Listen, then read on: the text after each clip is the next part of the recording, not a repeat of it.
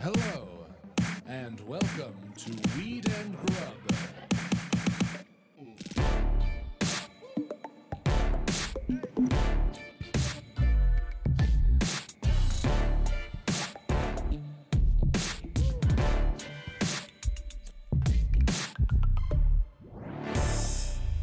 Uh, what up, Mary Jane? How's it going, Mike?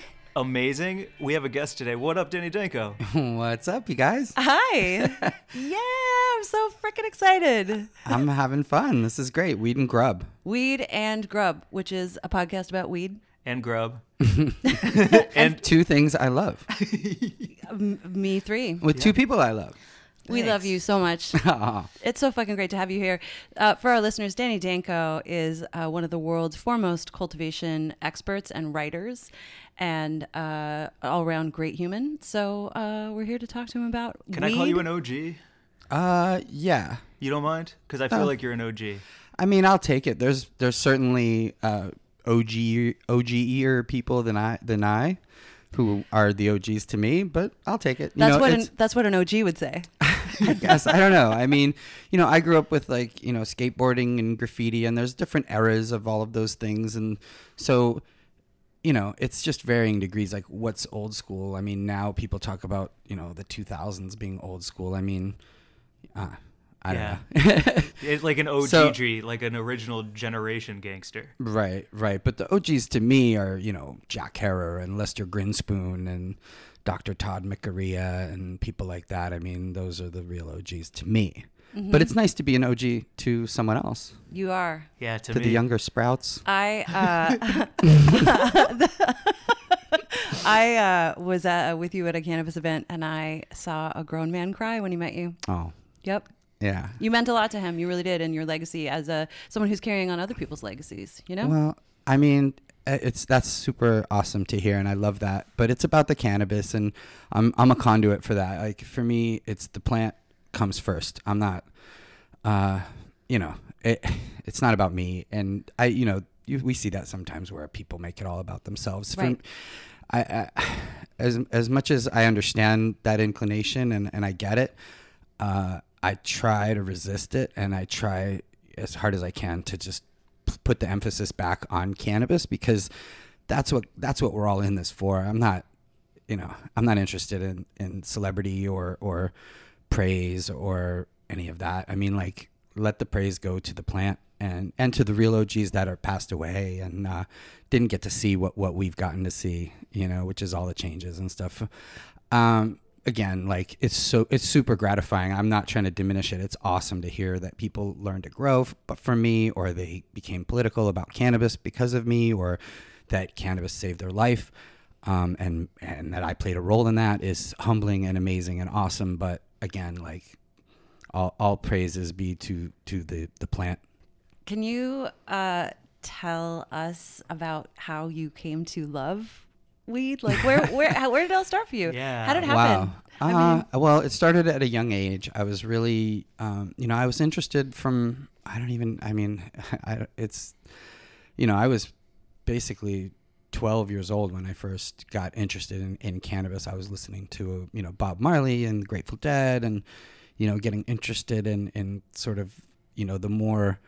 Uh, noodlier of the classic rock genre you know and that sort of thing. And and you know it was it seemed like an interesting alternative um, to alcohol. And then once i tried it i just really liked it. I really enjoyed it. It made me feel good. It made me feel right. I had been through um, you know like everyone you know some trauma in life. And and it just helped to ease the pain of that. And and anytime you have i think unresolved grief or any kind of um, issues in your life, you know, people seek solutions for that. And I thought, you know, that this was basically the, the safest solution. What was the first piece, or how did you smoke?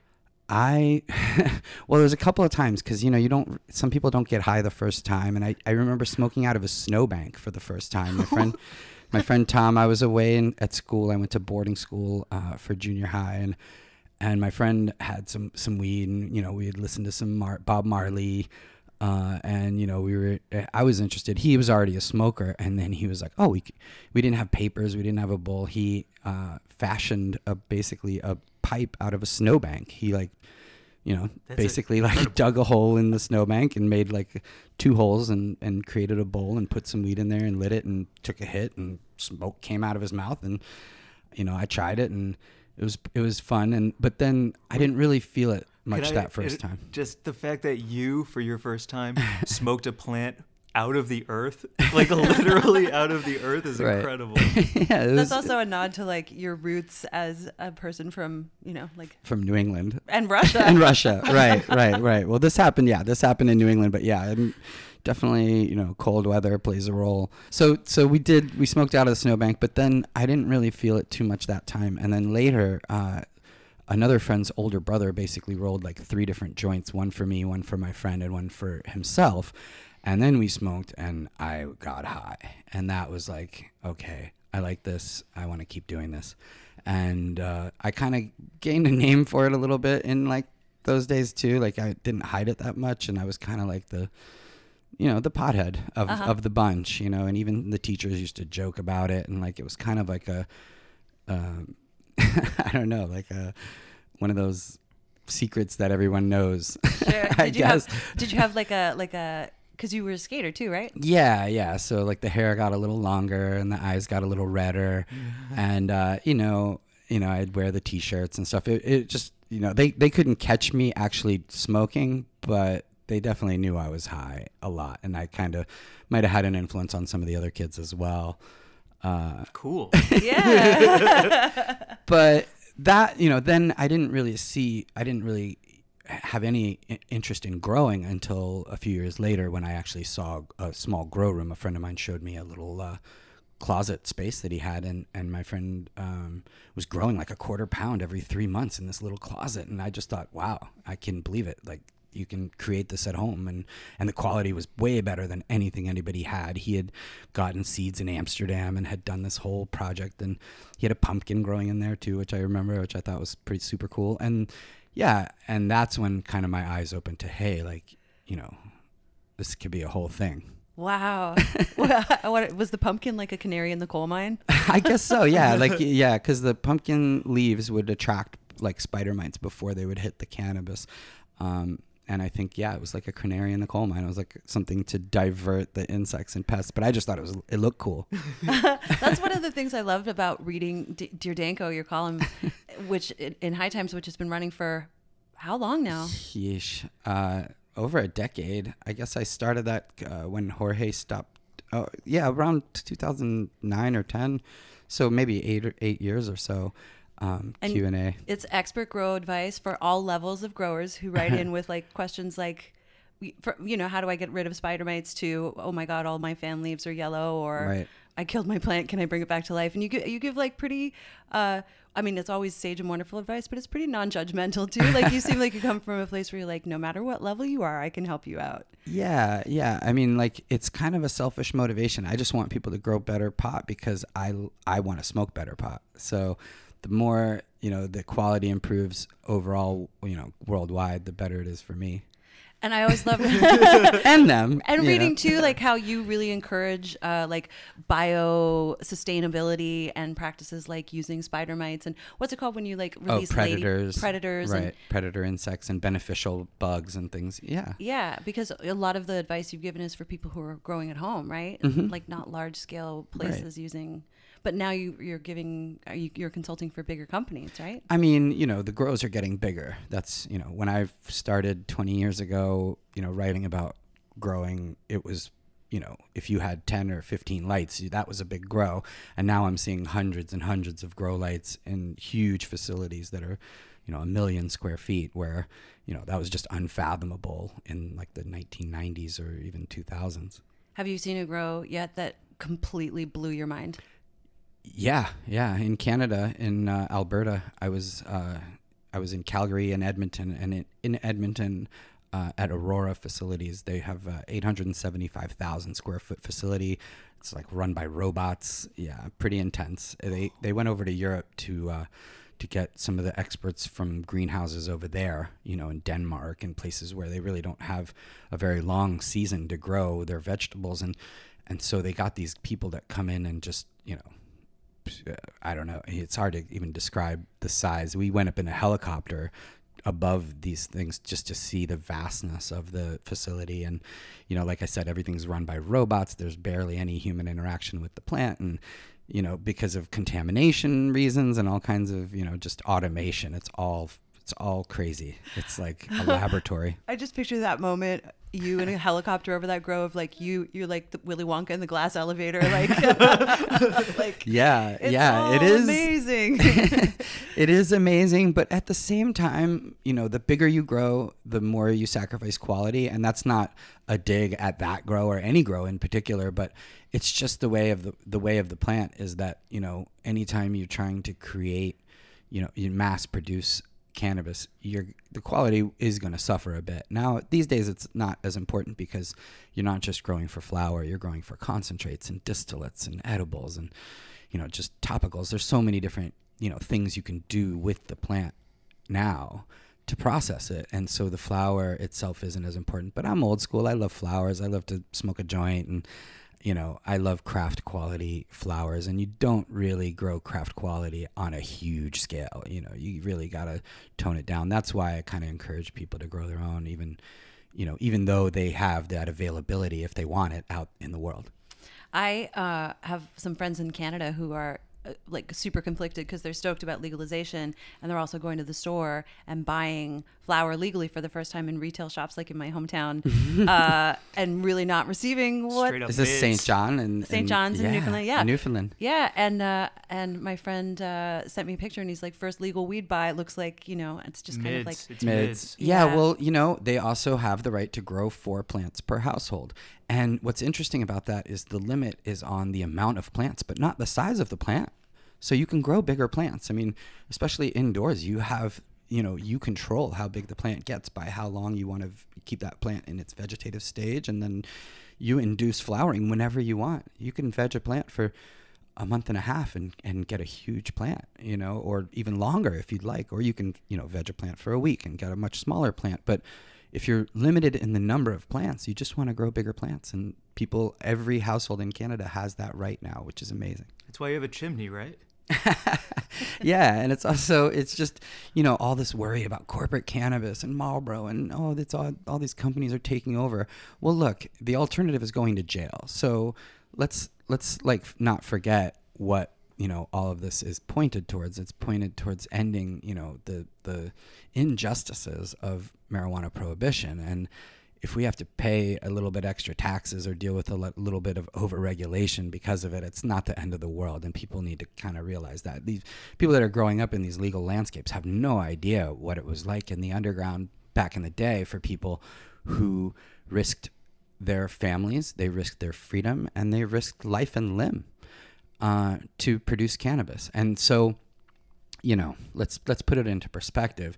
And the fact that you can grow those four plants can take you completely out of that corporate cannabis system if you so choose. So even if you can't grow those four plants, your neighbor can, and you can, you know, share with them. And you know, the mom and pops and the co-ops and all of these things can survive in a legal landscape. You just have to demand it and, and want it.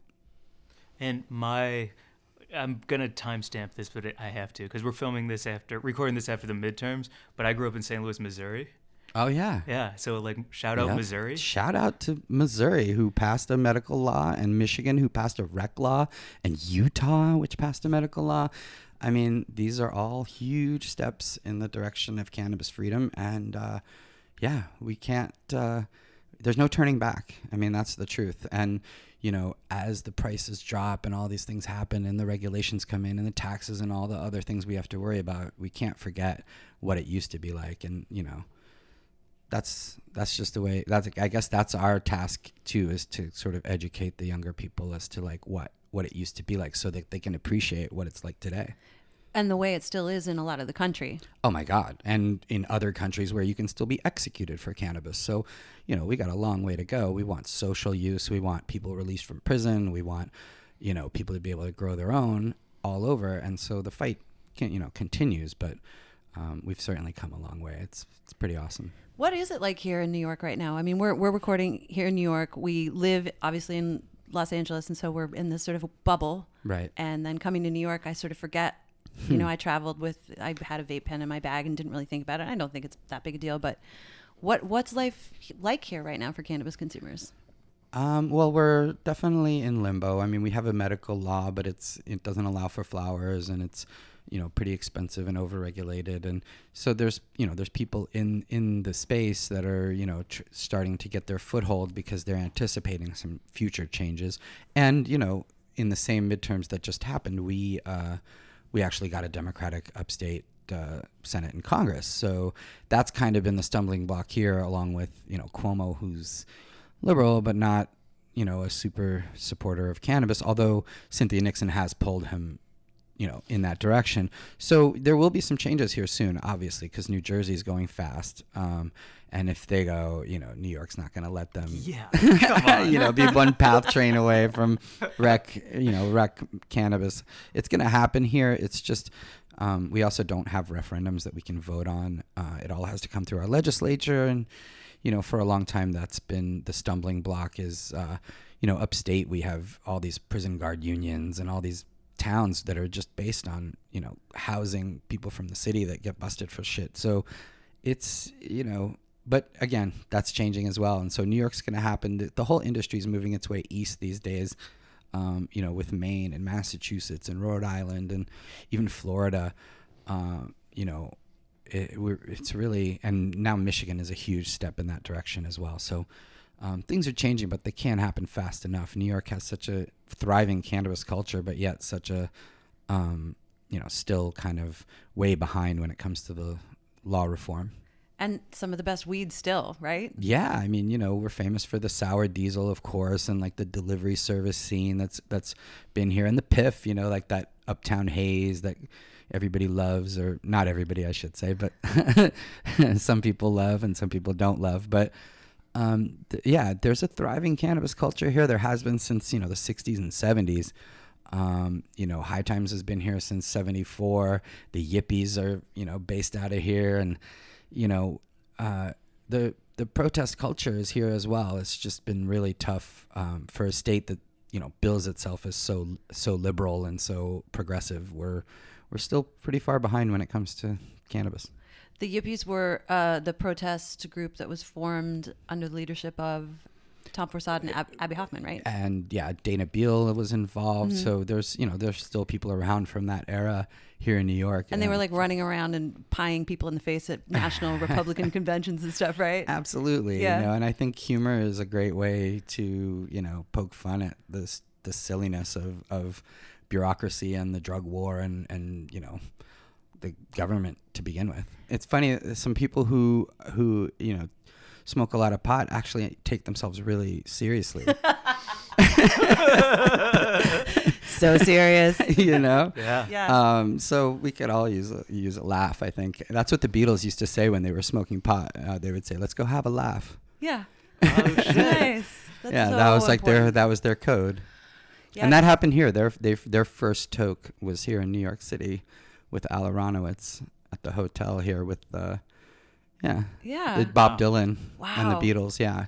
He thought they they smoked pot because they said, uh, "I get high, I get high," but it was "I can't hide."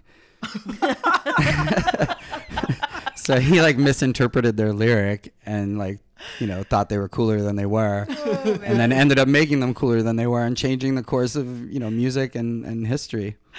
Fucking misheard By song getting the. Beatles high. Yeah. That's Right. What a plan. Can we talk about Right. your book, man? Sure. Oh. Absolutely. Please, yeah. let's well, I wrote a about it. book. This is my second book. I wrote a strain book in 2011. Um, and this one is a how to grow book, but it's for beginners because I figure there's a lot of entry level people, a lot of people uh, interested in getting started. And I wanted something, you know, simple for them to kind of dip their toe because there's a lot of intimidating sort of textbook stuff out there, which I've read and which you do need um, ultimately to be an expert grower. But I really wanted, um, you know, something easily digestible to get people, you know, just to understand the basic concepts and be able to grow their own and then take it from there. So you can buy this book without knowing anything about growing anything, or do you need a green thumb? No, like what not at all. of- I mean, it starts with an explanation of a well, why you would even be in, why why to grow your own. Because I mean, if you can go to a store and buy it, why would you grow it? Um, So it, it explains why, um, you know, meaning like, you know, you know what went into it and what the strain is for your particular needs and whether there was pesticides or overfeeding or any kind of the, you know, problems that could have been caused. And also, um, it's like cheaper, you know, it's pennies to the dollar when you're growing it yourself and it's fun. Yeah. So all those things together, you know, and uh, God, if it's if you're growing for medicinal purposes, if you're a patient and it's like healing you, then it's it's there's nothing like creating your own medicine like that. That's that's a healing process in and of itself. So there's lots of reasons why. Um, and then it gets into photosynthesis and just understanding how plants convert light into energy, which is an interesting process to begin with. Um, and then, you know, getting into strains and then getting into, you know, germination and vegetating, vegetating, flowering, cloning, you know, figuring, figuring out males and females. Is of there the troubleshooting in there too? troubleshooting all kinds of uh, you know pests and mold and you know things can go wrong of course if you don't have the right uh, climate for your plants so it's really all about controlling the environment creating the right environment for plants to thrive giving them enough light and water and food and then just staying out of the way That you know? sounds. Yeah. and then processing you know harvesting is such a big thing like nothing that you buy at the store has been you know properly dried and cured and stored it's all meant for for you know shelf to just to, to you know to move it's not um, it's not cured you know no grower is going to go through the trouble of curing weed that's not they're not going to smoke themselves but when you're doing it for yourself you can and you get a, a way better quality product you know Is this like hanging an Iberico ham for like 18 months kind of thing? similar, similar. Yeah, you you hang it to dry, and then you know you you put it into jars to cure it.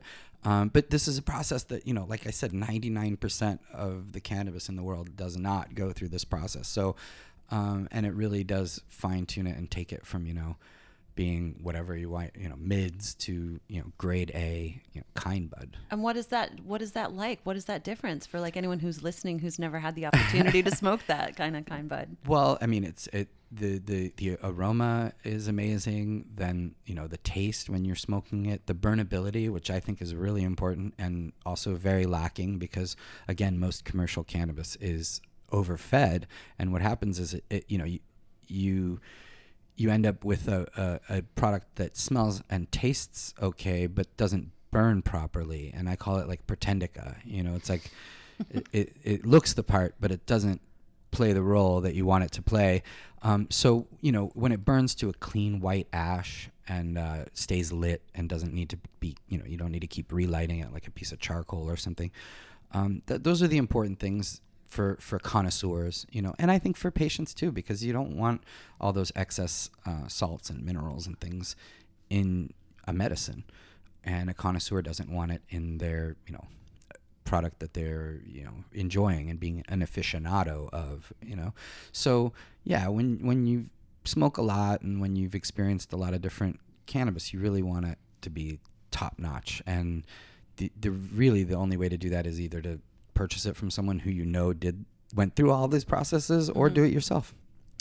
Do you feel like you notice the difference between l- like that Pretendica and that like top shelf grade A, like you would between like crappy wine that's full of self sulfites that's a three dollar bottle and a, like a beautiful? Is it that sort of comparison? Like Yeah, you won't absolutely. have a headache, you'll feel Right. better, you'll enjoy less. Right. Like you, it takes less to make you feel good. That right. kind of thing. I mean, think about like you know the kind of cigars that you know the old man at the track smokes Mm-hmm. versus you know like a fancy Cuban Cohiba or Montecristo or something. The difference is quite palpable. I mean, you know, it's just it's the same plant, but the processing, the growing, and everything is just done completely differently, and you end up with an entirely different product. Um, and you know, there might be a place for for all those products, and there's a place for all the mids in the world, but not in my cupboard. Damn. That's the sound bite. not in my cupboard. You know, nor Dikembe nor most yeah, nor most of the people I know. You know, you've judged cannabis cups many times uh, with us, and so you know.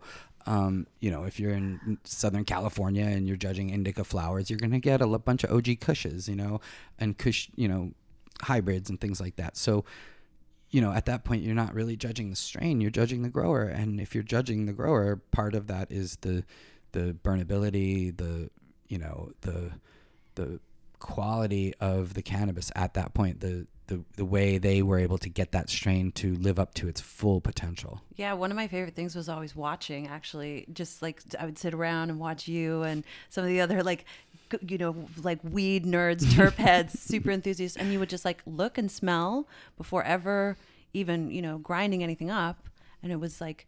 What does it look like? You'd hold it up. You'd look at the the sort of the frost on the nugs and all of that kind of stuff, and then talk about how it smelled and all of that stuff before any before getting to the burnability factor, right? Right. Right. And then, you know, everyone always says like, well, how do you judge, you know, how do you judge the high? How do you judge the high? And, you know, you're smoking 50 strains and uh, all at once. And, you know, there's so much more to it than just the high. Um, and the ones that, you know, have it uh, will shine through, you know, the cream always rises to the top. If, if you, um, if you're a connoisseur, you'll find, you'll find the good ones. Yeah. Yeah. Hey, Mary Jane, What's up, Mike? You like edibles? I love edibles. Hey, have you ever wanted to make them at home hassle free? Oh my God, are you talking about the magical butter machine? Yeah, it's the easiest, most consistent way to make edibles at home. If you make edibles, you need this machine. It takes all of the effort out of the process, and you don't have to waste a whole day making your infusions at home like you do sometimes. You seriously, you do without this machine. With this machine, you can make butter, oil, tinctures at the touch of a button. You simply add your herbs and butter, cooking oil, or grain alcohol, set your time and temperature, and the machine does the rest. It's literally set and forget it. The high power immersion blender chops up your botanicals, while the internal heating unit maintains perfect temp for your infusion. The magical butter machine comes with everything you need to make extractions at home. Included with your machine is a reusable Purify filter bag for straining and the heat resistant silicone love glove. The magical butter machine is backed by a 60 day satisfaction guarantee and covered by a manufacturer's one year limited warranty. Yeah, so go to magicalbutter.com and use the promo code weed and grub at checkout. Save 30 bucks off your purchase. Get your own magical butter machine today. Magicalbutter.com, promo code weed and grub. Check it out. You are not only an OG to me, but you're also the Ina Garten of, of cannabis because you're making it accessible while still maintaining like a Hamptons level. Don't tell Jeffrey, but I packed his bowl with OG Kush. Don't tell Jeffrey. yeah. That, that's Ina Garten, right? Yeah, that oh, is. Oh, hell yeah. Yeah, you know. Um, so, yeah, I mean, getting back to the book, like that was the plan, bas- basically to get people to, um, you know, grow. And like now, again, Michigan, now there's 12 plants they can grow. Anyone, you don't need a doctor's permission, or you know, you don't have to apply for a license. You can just grow these plants, and it, I think it's going to be a big thing. I'm hoping. Yeah. What do you what's the what's the like the coolest thing that you're excited about right now in cannabis? Is it like anything in like the dab world or Hmm. any product that you've seen lately that kind of I mean, your you know, we love the Puffco Peak. That's Yes. that's a, a you know a great product. That's very life changing. I think in a lot of ways, kind of bridging the gap between the dab rig and the vape pen, um, to give you like a really good representation of the essence of the flower. Is how I put it. It's like the essential oil of cannabis, and you can taste it in its you know perfection basically without a torch which you know turns some people off obviously. And you know it, it's just a very clean way to consume uh, concentrates. Yeah. And that is a lot of alliteration which as a writer i can appreciate Yeah. that and weed puns. oh man You got them. Yeah. You have them all. and weed jokes too. right that's true Got got any good ones? got a good one from weed jokes uh, well there's two potheads uh, leaning up against a tree smoking a joint and a guy walks up to him and says hey don't you guys know that's going to make you ignorant and apathetic and one guy turns to the other and says i don't know and i don't care good yeah, that's like a State of the Union b- icebreaker. When you- Right. it's amazing. right right um and you know there's like a lot of interesting things going on with cannabis now you know like i love weed as much as the next guy but now you have like cannabis lubes you know and things like that it's like They're great. People the people can't even take a break you know what i mean for Yeah. Yeah. Could I could I ask you about culture, man? Because I feel like you like not like I don't like everything that surrounds cannabis. You're also pretty into. It seems like from I don't know, like if I feel like yes, this is like a, like this is the center, but you're also into a lot of other things that are mm-hmm. surrounding it. Yeah, I mean, it, it seems like it it's it's plays a role in a lot of things. I mean, obviously, you know, if you if you're into music and and skateboarding and art, and you know, it seems like cannabis is just a part of all those things in a lot of ways. Um, and they're all kind of subcultures too. An interesting thing, like you know, like as far as authenticity in these different cultures, um, because they kind of start in the underground. They're usually they're usually started by you, the youth, you know, in a lot of ways, like the younger crowd um, creates a culture for themselves, and then it sort of works its way into the mainstream. And how it makes its way from the underground out, you know, kind of plays a role in, in how people view it. And you know, it happened with graffiti art, let's say aerosol art from the 80s till now, you know, that's in galleries and things like that. But it was underground, it was illegal, and so was cannabis growing, and so was you know some of the some of these like extreme sports and things, and so you know kind of how you parlay that authenticity from the underground into the real world situations is kind of interesting. And when people do that as well, I mean, there's still people that are still in the cannabis underground and will stay there forever. And it's like that with those other cultures too. Yeah. Um, and then there's people who who feel like maybe they came out of it too soon. You know, I, I think hacking too is kind of one of those cultures. You know, it's a youth culture, kind of on the illegal side, but like all the best hackers now are kind of working for companies and the government to stop, you know, what they did in the past, and you know, you can see that uh, in other cultures too. Yeah. I think you know, like even people from the activism world that are going into, you know, these bigger businesses and that sort of thing. And Mm-hmm. It's interesting. And again, I'm I, I don't judge because there's a place for all of it. I think there's a place for business, there's a place for activism, and um, you know, uh, as long as the plant is there and people are, you know, it, it's helping people live better lives, then I'm all for it. I'm fascinated by that idea that hacking is a culture and like part of the subculture or counterculture because I was just wondering as you were talking, I was like, yeah, as someone who grew up in the 80s, I was used to being part of the sort of that, like, I used to hang out with the skaters and listen to punk rock and like I thought graffiti was like cool and radical and all that kind of stuff. And now that I'm, you know, a little more kind of settled and mainstream in my life, I wonder where where that is. And it is kind of like in the cyber world to a large degree, right? I the think so. counterculture's online. hmm Yeah, I mean, Yeah. you're seeing that also with like the cryptocurrency and, and Yeah. the, the way that's you know shaping out, like with blockchain and things. You know, it's still kind of shaking itself out, and people are figuring out what role it's going to play in the future. But it will be something. I mean, Yeah. it's you know obviously in one way or the other, and you know. Um, Look at the music industry. Look at all these industries. They all change. You know, there's, no, you know, I wrote a book and we're talking about my book, but there's no money in books.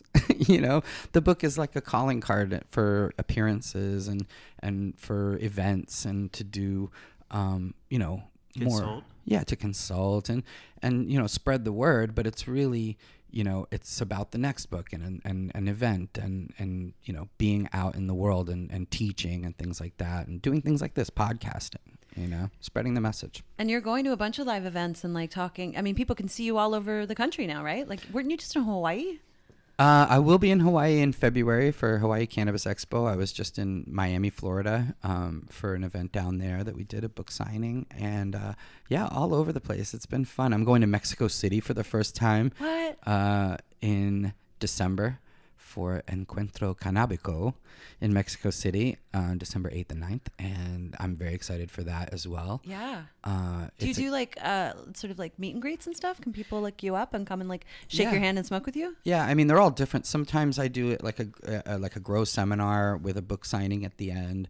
Um, sometimes it's like a meet and greet uh, down- down in Florida. They just kind of ask questions, and um, you know, I kind of led people through the growing process, and yeah, it's it's all different stuff, but it's it's a lot of fun. You know, actually like meeting people face to face and answering their questions and having them, them buy books and signing it to them, and Mm-hmm. yeah, it's it's fulfilling. It, it feels good. Yeah. Is there a, a snack they should bring you if they really want to meet you? well, lemon heads. oh yes. lemon heads are definitely my candy of choice uh, as far as candy goes. Uh, and my son knows that too. We just had Halloween. If if he gets lemon heads, like he knows to give them to dad. Uh, everything else he can keep, but lemon heads go to me. Is it the cheek thing? You know, I don't. It's the they're just sour. I'm not a big chocolate person. Uh, I, it doesn't, I, I like citrusy, soury kind of fla- terps. You know, the, that flavor Yeah, you're profile. I guess that's the terp. That's the you know. It's different in cannabis though. Sometimes I like you know more spicy kind of um, hazy side of things in cannabis as well. So Yeah, what do you do? What's your sort of go-to? What is a spicy, hazy? Yeah, I mean, I'm kind of all over the place. I like, you know, the spicy, hazy stuff uh, in the day as as I'm like trying to accomplish tasks and things like that, and then um, more on the indica side in the evenings when when you know it's time to relax and chill. And I've been doing a lot of uh, edible consumption lately because I've I'm not drinking, so.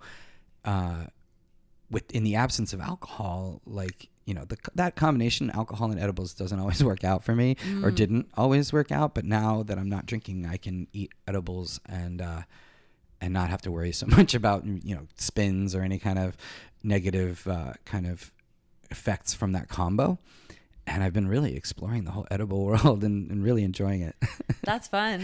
yeah, it's fun. I mean, you can overdo it. You know, I've definitely gone to places I, I needed to um, basically just chill and relax and, and sleep off. But again, that's the worst that can happen with cannabis. If if you, if you replace uh, you know opiates or or alcohol or even things like nicotine and, and sugar in your life with cannabis, you'll live extra years of your life and better years. Um, and you know that's what Jack Herer used to say all the time, and, and I take that to heart as well. It's it's it's uh, it's undeniable. I mean, even doc- even doctors can't disagree with that. So it's actually, you know, it's a great argument for for that. And we have an epidemic on our hands, obviously, with the opiates and and all of that. So I think it's an interesting alternative to to uh, to all those things. And and, And safer. Yeah, safer. Safer than you know, than sugar. Yeah. Safer than nicotine. Safer than uh, all those things. And that uncomfortable experience that you might have if you do ingest more than you feel, you know, good about with cannabis is, you know, you can sleep it off and Yeah. the next day you don't even have a hangover. It goes away. Yeah. Yeah. You know. Yeah, Maureen Dowd uh, and her, you know, thousand milligrams in a Denver bathroom was. Moto. That's called pulling a moto. for anyone who doesn't know, Maureen Dowd writes for the New York Times, and she went to Denver and like just wantonly ate, you know, a bunch of chocolate. Thousand milligram bar or something yeah, like that. and like yeah. had a glass of Chardonnay, Right. And then felt terrible, of course, because it was way more than she should have ingested. Yeah. And th- but then she wrote a whole piece about how she it was awful and was like, "Well, what happened to you? You were fine." yeah. Yeah. I mean, again, a cannabis overdose is a nap. So, like, you know, Yeah. you wake up from a nap, and um, that you can't say that about you know fentanyl and all these other things that are out there, OxyContin, and Yeah. Yeah. even even worse. So I, I like OD'd recently. on cannabis, On, I mean, it was it was a show where I had to like just smoke and eat as much as possible before performing, and uh, Mary Jane texted me and was like, "Hey, how was the show?" And I just wrote back, "I left right away. I'm in an Uber. I have to close my eyes," and that was it. You know, you said I have to go home and close all my eyes. Oh yeah. And I was like, all your eyes. It's like oh right, you have a third eye because you're so stoned. oh, wow, my Wow. uh, experience with like kind of being like uh oh was uh, I came home. Uh, my my house sitter had left me a bowl of pasta in the fridge with a note saying eat this, and I ate the entire thing. And then half an hour later was like, oh god damn it! And I texted him and was like, yo, was there weed in that? And he was like, of course, smiley face. And I was like, fuck, Oh, I ate the whole thing. people need to be responsible. That's dosing someone. He and didn't. Yeah. Yeah. Well, then he. I slept for 16 hours. I missed a dinner that I was supposed to go to in Hoboken. oh no. Oh no! And then the next day I texted him and I was like, "Yo, like, I really had shit to do." And he's like, "Well, you're welcome. When is the last time you slept for 16 hours? Also, I saved you a trip to New Jersey." wow. Okay. Well, you know, I guess there's a, you know, there's a bright side to it. But in my, uh, in my years, I've definitely, I'm an anti-dosing person. Right. You know, like I don't think you should dose people, uh, and you shouldn't assume that people know that there's weed in the food. Right. Good point. I've I've never tied somebody's shoelaces together and then they've enjoyed that idea. people should be careful with uh, weed food. It should be properly labeled and all that. And that's you know, again, the people talk about regulations, but that's a sensible regulation. You know, like if you're gonna have gummies in your house, you don't want you know toddlers getting into your ganja gummies. So you know, figure it out. Be responsible. It's you know, cannabis use is can be responsible and should be responsible, and and you can't let you know weed be an excuse for you know Yeah, if you treat it with the same respect that you would treat anything else that you don't want your kids eating, like a stick of butter or Yeah, I mean, know. I love these weed infused dinners that are out there though these days. Like there's weed infused dinners where it's like eight courses. The more you eat, the hungrier you get. yeah. By the end, you're just like ah blah blah blah. Yeah, you know, like that's a lot. you know, it's just like this slow build up of like high until you get to dessert and you're just like, oh my god, like is there any food here that doesn't get you high? Because I'm hungry, but I don't know if I can get more high. Yeah. Help. You're at dinner looking at Seamless, like, oh man, like, what are we doing? Uh, I, I have. There's a lot of online questions. Yeah, let's Can get I to it. pull We them? have up? some Yeah, I'm questions. wildly unprepared, so Oh, I need to awesome. pull them up. So Yeah. we keep talking, and Yeah, I'll of get course. ready. Yeah, absolutely. That's What's your favorite thing you're smoking right now? Uh, favorite thing I'm smoking right now, Kemper Fi. I've been smoking my friends at uh, Excelsior Extracts um, here on the East Coast, um, grown with sweet leaf nutrients. Oh yeah. which so you're a you're part of Sweet Leaf. I am, yeah. Uh, my friend John started the company, and uh, it's a nutrient brand, um, a plant food, basically, for Yep. people who, yeah. So you feed it to your plants. Um, the interesting thing for me was, again, it's a philosophy of light feeding. A lot of nutrient brands, real, you know, they they recommend you use more of their product because they want you to finish the bottle and start a new bottle, right?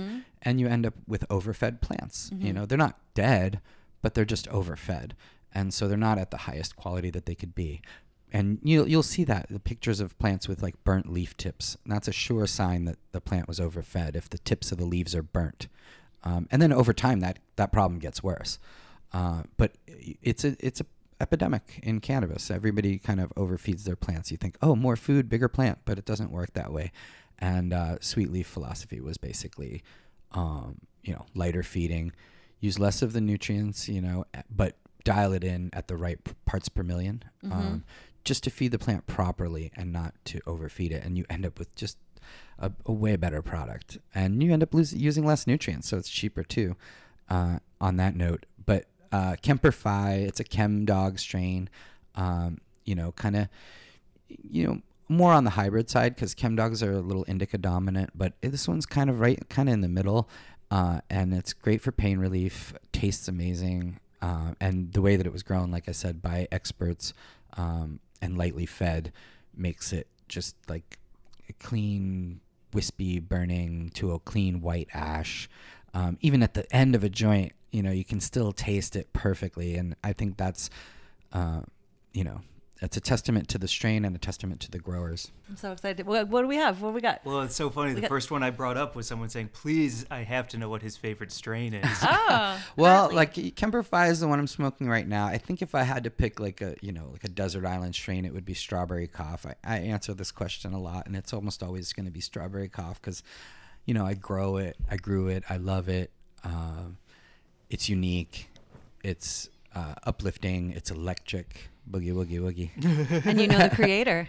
I'm not the creator, But you no. know the creator. I- well, kind of, yeah, yeah. I mean, Kushman sort of discovered it, and uh, his friend Stewie and you know our our pals in Connecticut basically created it on, on accident. You know, kind of on accident. You Like know, flubber? some of the best strains come out of you know basically happy accidents. You know, bag seed that just you know rises to the top. Chemdog is the same way. Was popped from a seed from a Grateful Dead concert Right. baggie, right? Right. Yeah. Almost 30 years ago now. 90 um, 91. 91. Yeah. Yeah. Deer Um, Creek, yeah. Indiana. So, yeah. So, uh, and, you know, and then people kept it alive all these years. And that's the important thing. Some strains have been lost over, over time. Hmm.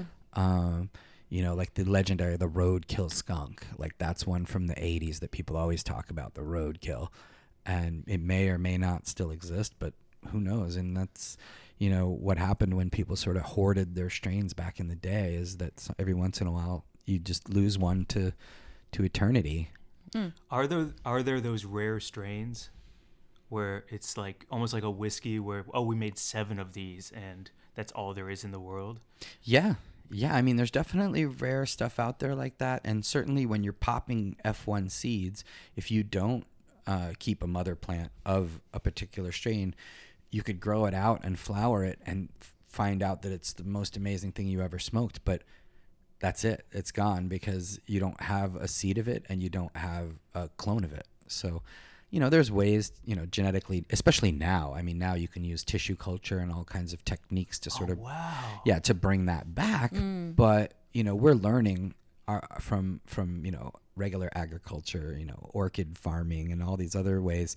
Um, you know how to dial our stuff in in a way, and they're learning from us too, because huge innovations, you know, in in horticulture have been made by cannabis farmers, like you know, and NASA and you know Israel and you know mm-hmm. places where you know they're you know either where they where they're growing hydroponically because they don't have soil or because they're in space and they need to take a mission to Mars, you know, and so a lot of that technology comes from us, just like a lot of the internet co- technology comes from porn Yeah. So right? And then they look down on us. Um, you know, the the straight regular horticulture world looks down on the cannabis grower world, and the you know straight internet world or whatever looks down on the porn world. But that's where all the innovations happening, and it brings us back to that whole underground authenticity idea. You know, I, f- I find a lot of kind of kinship with uh, the adult film world. It's like everybody uses their products, so to speak. Yeah. You know, to, to, to use as a euphemism. But they're also the first to like shame the people who make the product Uh, yeah. for what they do. Our friend Buck Angel has yeah. talked about that on the pod about It's unbelievable how, how, quick lose touch they with are. that. How quick people are to turn their backs on the thing that they themselves do. yeah. You know, like people who smoke pot, but then, you know, want to keep it illegal, or Yeah. people who, you know, use porn, Yeah. but, you know, will turn around and, and, and shame Yeah. the, the actors Mm-hmm. who perform in that, you know, it's, it's, you know, it's hypocritical, yeah. you know. I know I've never come. Um, we have question. We got some questions. That Listener- explain that actually explains things. just kidding. Just kidding. Uh, one question is, have you ever smoked out of just the craziest contraption and been like, "Wow, this is inventive"? I've definitely smoked out of some wild contraptions for sure. I mean, now with the glass, uh, you know, world being the way it is, like the art glass world is pretty intense. Like, um, one time there was that banjo glass mask we smoked out of at a cannabis cup, and that's you know a mask that you put on that looks like Boba Fett or whatever, and but it's a functional actual pipe, so that was pretty interesting. And then, uh, of course, the snowbank. yeah, that is a good strat. and uh, I don't know, you know, every other thing you could possibly smoke out of, I guess, you know, from strawberries and corn cob pipes and you know, Wasn't there that aluminum cans, which I certainly don't recommend. that indestructible bong that got sent. in? Indestructible bongs that we've managed to destroy. um, yeah, I mean, gosh, I, yeah, um, chalice like the the ones down in Jamaica where it's like a steamed uh, chalice that Oh, they yeah, like the light and, coconut The thing? coconut thing, yeah, yeah, Mm. that's pretty intense um, because they just build up smoke and smoke and. You All those national joint roller or national joint league crazy joints too, Yeah. like the creative Yeah. rollers who come up with like Right. I've seen you smoke Mhm. like cars and rocket ships Oh, and yeah, dinosaurs. Yeah, gravity bongs too. That's a crazy one. Yeah, Mhm. that's not something I would time I probably. puked, I'm gonna yeah, be honest. I don't think I'm gonna revisit that one. that gravity bongs are are yeah, It's like a keg stand but for weed, basically, right? Exactly. Yeah. Straight up greatest. basically yeah. Yeah. It's a lot. Whew. It's a lot.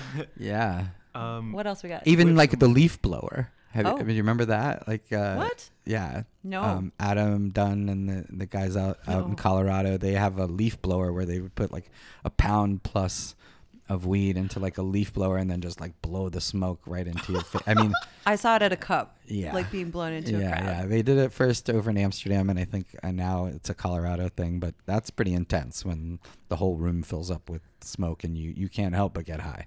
Yeah. Holy cow. Um, that's like the ultimate hot box. Yeah.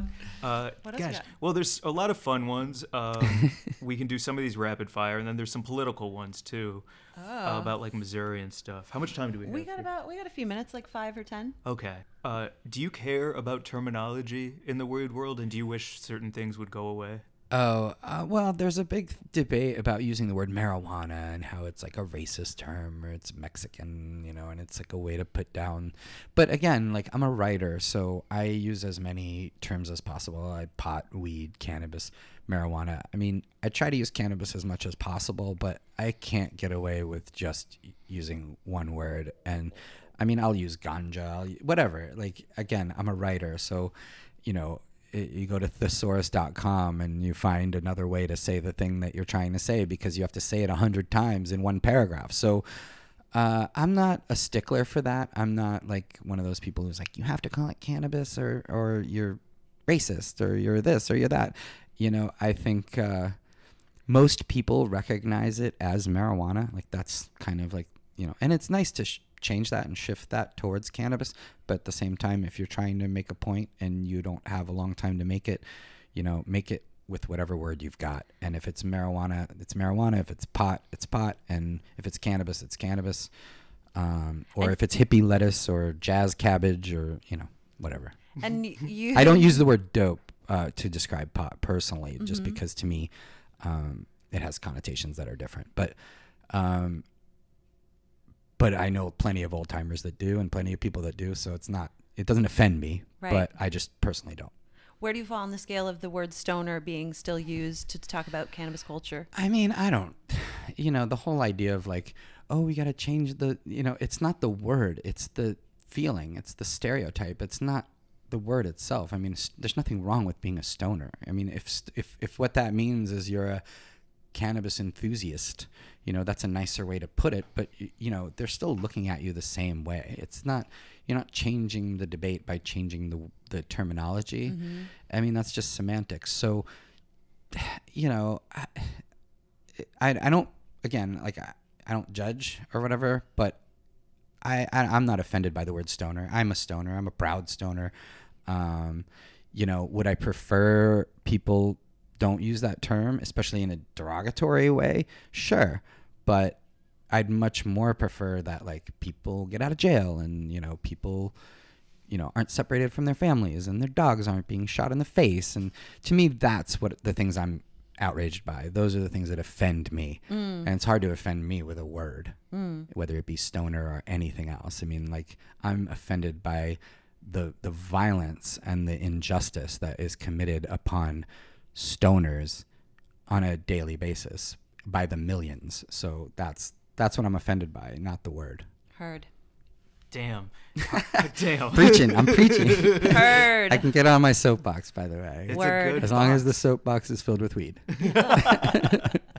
Um, is there something that you would be doing if you hadn't gone into this world and what you do? Wow. Well, I mean, I probably have told you this, but I grew up wanting to do stand up. Yeah. Like that was like my dream. I really, I, you know, I really appreciated, you know, the Robin Williamses and the Bill Hickses and Richard Pryor and all that. That the, my heroes were all uh, comedians growing up because they could tell the truth too. You know, they weren't beholden to anyone, and especially someone like Bill Hicks. I mean, when you can actually like get up there, make people laugh, and open their minds, that's to me like the ultimate. And I should mention Carlin as well. And even going back to Lenny Bruce. I mean, Lenny Bruce was a hero of the counterculture, and he just got up on stage and told jokes, and and he was persecuted for it to the point where like you know he stopped even being funny towards the end because he was so flabbergasted that they were afraid of his words mm-hmm. and so i don't know it's interesting you know we, we talked about punk rock we talked about all these things it's like those are the thing those that's my aesthetic. That's what i grew up with that diy you know extreme sports whatever they want to call it these days. But back then it wasn't cool you know like to skate or uh-huh. to do graffiti. It was just something that you know we did because it was a way to express ourselves and and you know and I was the weed guy you know like I always, you know I sold weed I grew weed like you know it was a major part of my identity and so and i had friends in other lanes friends who were professional skateboarders friends who did comedy friends who became chefs or, or you know artists in all kinds of different worlds graphic artists. And um, and they all kind of came out of that kind of authentic world into the real world and you know paid their dues I've seen you hold court. I've seen you do bits. Yeah. I've heard you do. Bit. I've laughed hard. well at i've done a some couple i've done some some uh you know some roasts i did the pinsky roast i did a bobby black roast i've done some things that it's you know it's scary you know it's the stranger like i i, I love making my friends laugh and i love that that aspect of it but the idea of getting in front of a bunch of drunk people and that i don't know and trying to make them laugh is kind of a nightmare to me Hmm. so i don't know if it's you know I might just stay in my lane, and every once in a while, drop a couple gems on them. you know what I mean? But you know, who knows? You never know. I might come out for a glazed show and and and you know do a few a few things. I've you know, Would you? Please. I would love Man, to. I'd be I would front love row to. for that. Yeah, front I'd row. love You heard to. it here first. Uh huh. Exclusive. I killed at the roast, by the way. I bet you fucking did. I did kill. What were some of your best jokes? wow, wow. Well, you know what? I'm gonna leave that for another Okay. podcast. Well, we'll have you back so, So- we can hear I had some good ones. Yeah. Yeah, please come back. Uh, so I've got a couple more questions, and one of them I'm going to try and tie into others. But because this guy Nate is from Missouri, and he's like, "This is amazing," but also, why is it taking so long, and what is next, and what can I expect? Mm-hmm. And I don't know if the question is so much like, "What's the process look like?" or "How does it, how does it take so long?" I don't know. I think he's just in a state of like, "This is so great," but it's not. It didn't happen right away. So what's the deal? Well, you know, it's different in each state and each country where these things happen, and um, you know, we've seen it develop in different ways. We've seen, pe- you know, pro cannabis people be against certain bills because it doesn't quite go far enough for them, and you know, I try to keep a longer view and see the big picture and say, okay, these are all baby steps towards a goal, um, and sometimes you take two steps forward and one step back. So you know, that's just kind of how politics is. I think it was Bill Clinton, or maybe he heard it from someone else, but somebody said that politics is the art of what's possible in that moment, in that time that you're in. And so you got to strive towards always getting better, but sometimes you got to take what you can get. And we got to take what we can get in some cases. And I know that's not always what everybody wants to hear. And they want to, you know, treat cannabis like vegetables and tomatoes and just hand them out to everyone in the world. And I'm, I'm the same way. This, this is a plant that saves lives. I want it available to everyone. Uh you know, on demand. I'm like the Pol Pot of pot. I will, liter- I will literally like take people out of the city and put them out in the fields to grow cannabis for the world to be a better place if I was in power. And maybe that's why I shouldn't be in power. But you know, it can't. None of it can happen fast enough for me. Cannabis freedom could not happen fast enough. There's another injustice that's going to happen tomorrow that could be avoided if we legalize pot today. So it's never fast enough. But that's politics, and that's how things are. And I, you know, it's rough sometimes, especially if you're in a place like Missouri or, you know, God forbid, Indonesia, where there's the death penalty for cannabis. You know, it's going to be a long time before you go from the death penalty to freedom. But as Martin Luther King said, the arc of the moral universe is long, but it bends towards justice. And we're on the right side of history. And that always makes me sleep well at night, along with the edibles. so, you know what I mean? Knowing you're on the right side of history, when, I mean, and, you know, of course, people look, oh, cannabis, you know, like it's not that big of a deal, like when there's all these other big problems. And yes, there's bigger problems in the world, but this is the one I chose as my cause. And, and, and, will make the world a better place and it can and shall. And you know however people want to perceive that is fine but to me you know we take what we can get and we keep pushing forward. And if you get a law that that you know a medical law and it's not a rec law it's getting the wounded off the battlefield. The war continues on. Where there's more to fight for we got to get people out of jail we got to have social use we got to be have grow your own you know and put everyone out into the fields and to grow cannabis instead of you know the rat race that they're living right now but you know that's down the road the Yeah. whole, the whole Pol Pot thing Yeah. is it's a and I'm kidding by the way when I say that so no, No. I don't want to uh, obviously you know Yeah. making light of something that's not you know Yeah. whatever but That's a way to make it accessible. At least I can like wrap my brain around it. Danny Danko is. yeah in a in my Pol Pot of perfect world it's the agrarian you know kind of culture where everyone's out in the fields, just like you know, Tilling the earth. tilling the earth, yeah, and making you know making terps Yeah. for for the king.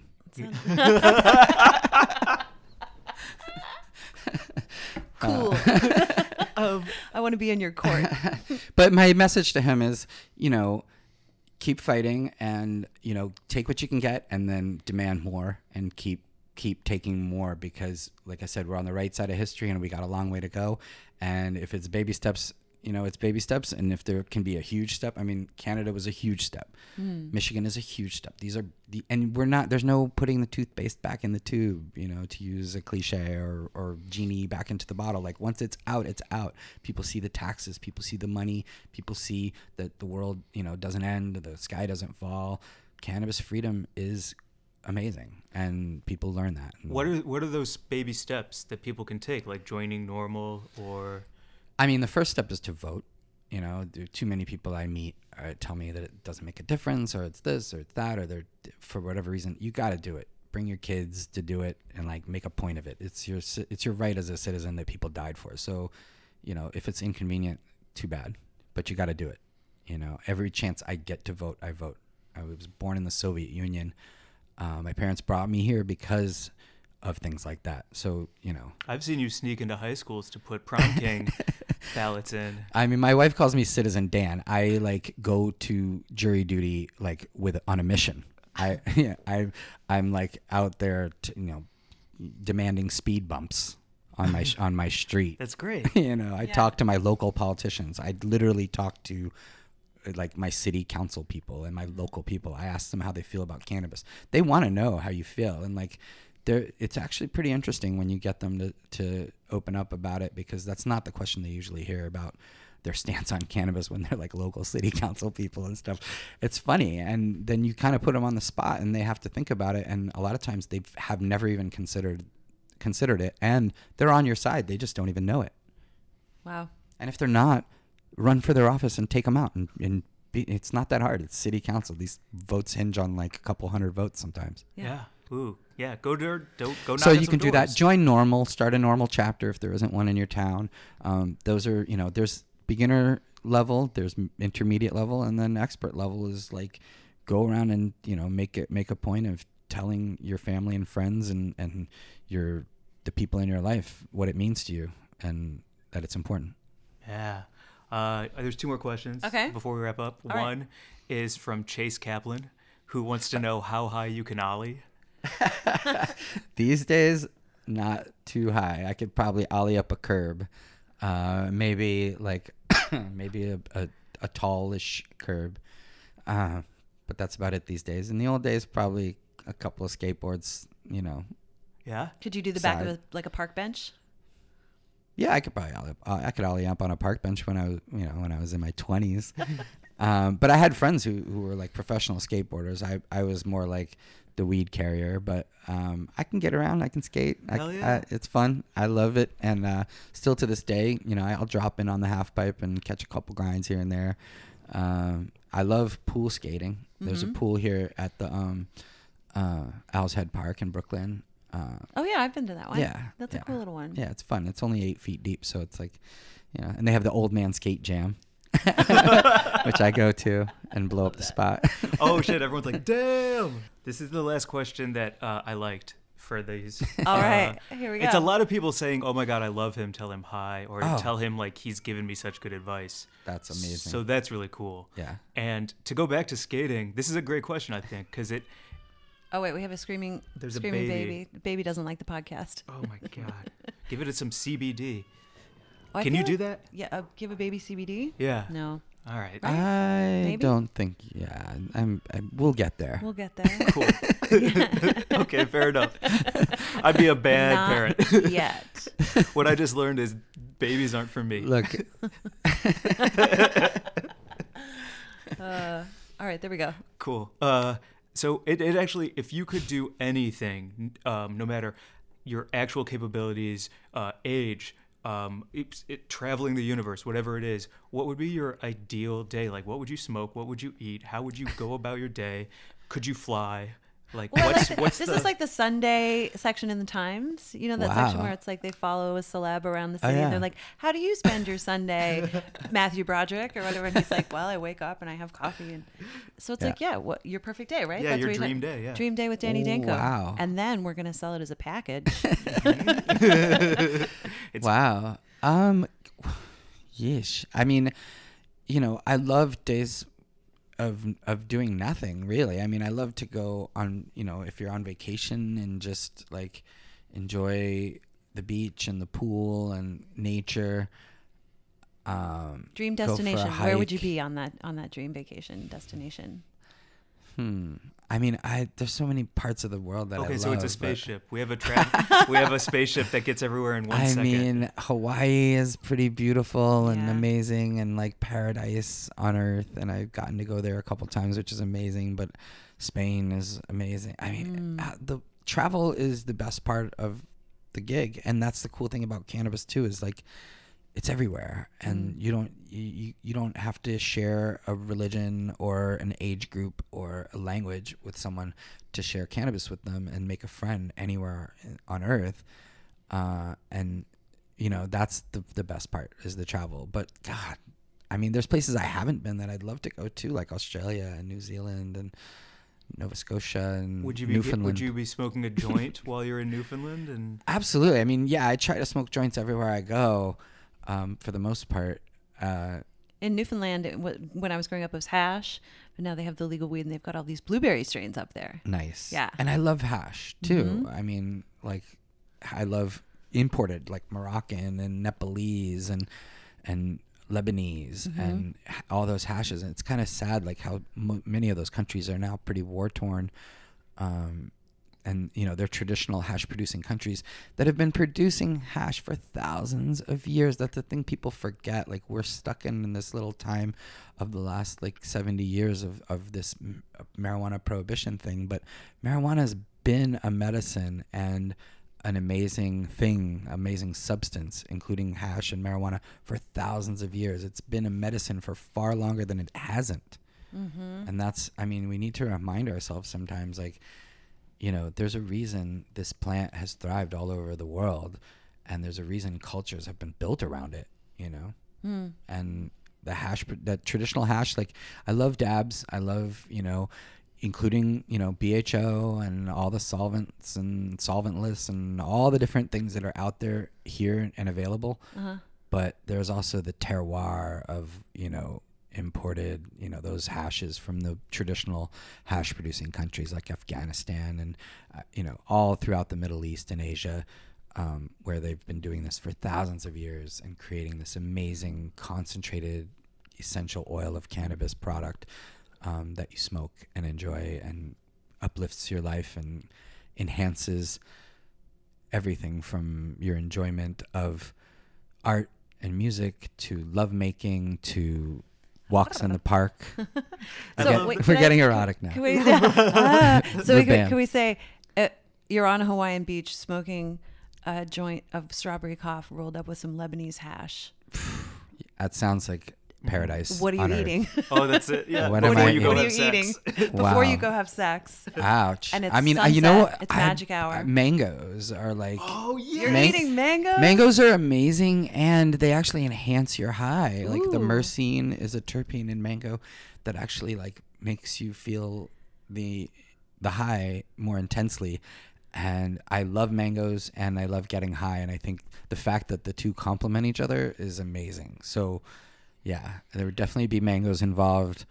bring them to have sex yeah, too pineapples, pokey, Ooh, yeah. like a poke bowl with some poke pineapple. bowl, pineapple, Are you wearing a lei?